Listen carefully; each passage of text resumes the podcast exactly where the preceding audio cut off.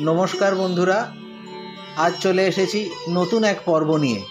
আজকে আমরা জানি আলোচনা করব, তা হলো ধনতেরাস। ধন শব্দের অর্থ সম্পত্তি। ক্রয়োদশী শব্দের অর্থ হিন্দু ক্যালেন্ডারের তেরোতম দিন। দীপাবলির সময় লক্ষ্মী পুজোর দুই দিন আগে ধনতেরাস হয়। বলা হয় ধনতেরাসের দিন দেবী লক্ষ্মী তার ভক্তদের গৃহে যান ও তাদের ইচ্ছা পূরণ করেন। ব্যবসায়ী সম্প্রদায়ের কাছে এই দিনটি খুবই গুরুত্বপূর্ণ। তারা এদিন দামি ধাতু কেনে এবং সম্পদের দেবতা কুবেরও এদিন পূজিত হন।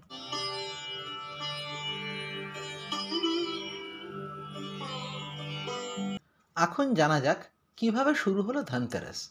ধনতেরাস কি হলো, কীভাবে শুরু হলো এই নিয়ে অনেক পৌরাণিক ব্যাখ্যা আছে। প্রথমটি হলো ধনতেরাসের দিন ভগবান ধন্বন্তরী আবির্ভূত হন ধরাধামে। ধন্বন্তরী হলেন আয়ুর্বেদ চিকিৎসার দেবতা। এছাড়াও অনেকেই এই দিনে দেবতা কুবেরের ধরাধামে আবির্ভূত হওয়ার ঘটনা উল্লেখ করে থাকেন। ধন্বন্তরী দেবতা হাতে কলেশ নিয়ে আবির্ভূত হন। আর সেই কলস থেকেই ধন, সম্পদ, অর্থ ও বিভিন্ন মূল্যবান রত্নে তা ভরা থাকে। এছাড়া অনেকের মতে এই কলসে থাকে অমৃত। আর তা বিভিন্ন মূল্যবান ধন সম্পদের বিনিময়ে সংগ্রহ করতে হয় ভগবান কুবেরের কাছ থেকে। সেই জন্যে এই দিন সোনা, রূপ বা অন্যান্য অলঙ্কার এবং বসনাদি কেনার কথা প্রচলিত আছে।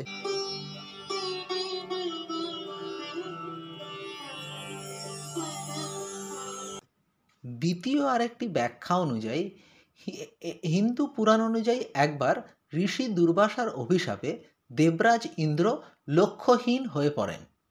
এবং সেই সময় তিনি লক্ষ্মীহীন হন। সেই সময় প্রজাপতি ব্রহ্মার কাছে দেবতারা ছুটে যান।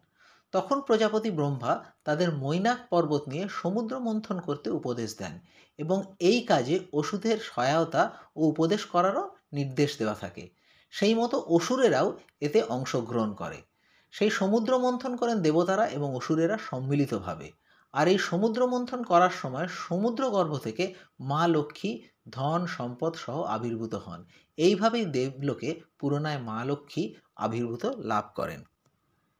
দেবতাদের মা লক্ষ্মী লাভের এই ঘটনাটি ঘটেছিল কার্তিক মাসের কৃষ্ণপক্ষের ক্রয়োদশী তিথিতে।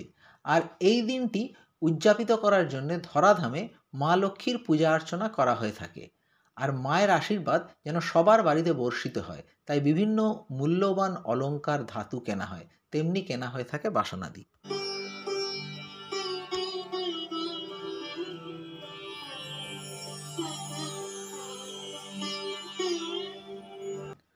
আরেকটি ব্যাখ্যা অনুযায়ী, পুরাকালে এই দেশে হিমা বলে এক রাজা বসবাস করতেন।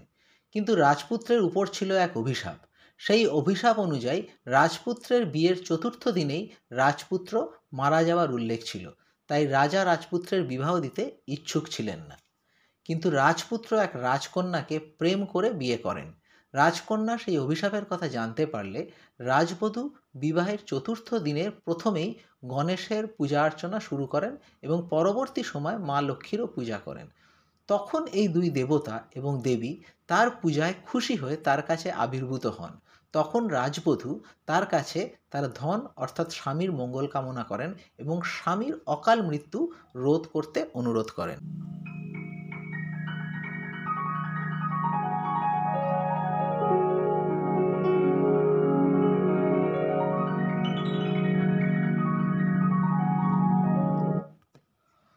তখন তারা বলেন, তুমি যদি তোমার বুদ্ধির সাহায্যে ভগবান যমকে তোমার গৃহে প্রবেশ করতে না দাও তাহলে রাজপুত্রের প্রাণ রক্ষা পাবে এবং তার দীর্ঘায়ু হবে। এছাড়াও মা লক্ষ্মী তাকে জানিয়ে দেন, ভগবান যম তার প্রসাদে সর্পবেশে আসবেন।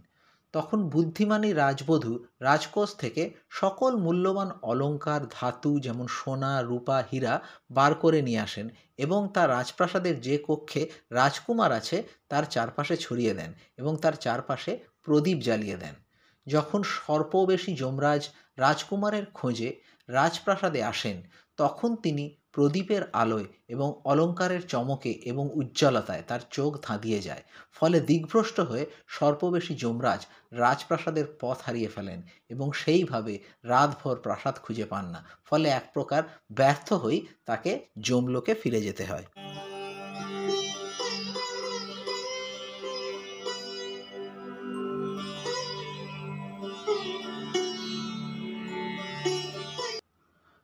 আর এই দিনটি ছিল কার্তিক মাসের কৃষ্ণপক্ষের ত্রয়োদশীর দিন। তাই এই দিনটিকে বিশেষ গুরুত্ব সহকারে হিন্দুদের মধ্যে উৎসব আকারে পালন করা হয়। হিন্দু পরিবারের লক্ষ্মী এবং গণেশ পুজোর মাধ্যমে বাইরে প্রদীপ জ্বালিয়ে এবং মূল্যবান অলঙ্কার ধাতু ক্রয়ের মাধ্যমে এই দিনটি উদযাপিত হয়।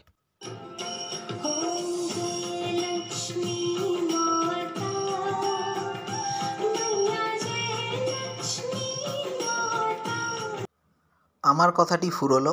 ভালো লাগলে অবশ্যই শেয়ার করবেন।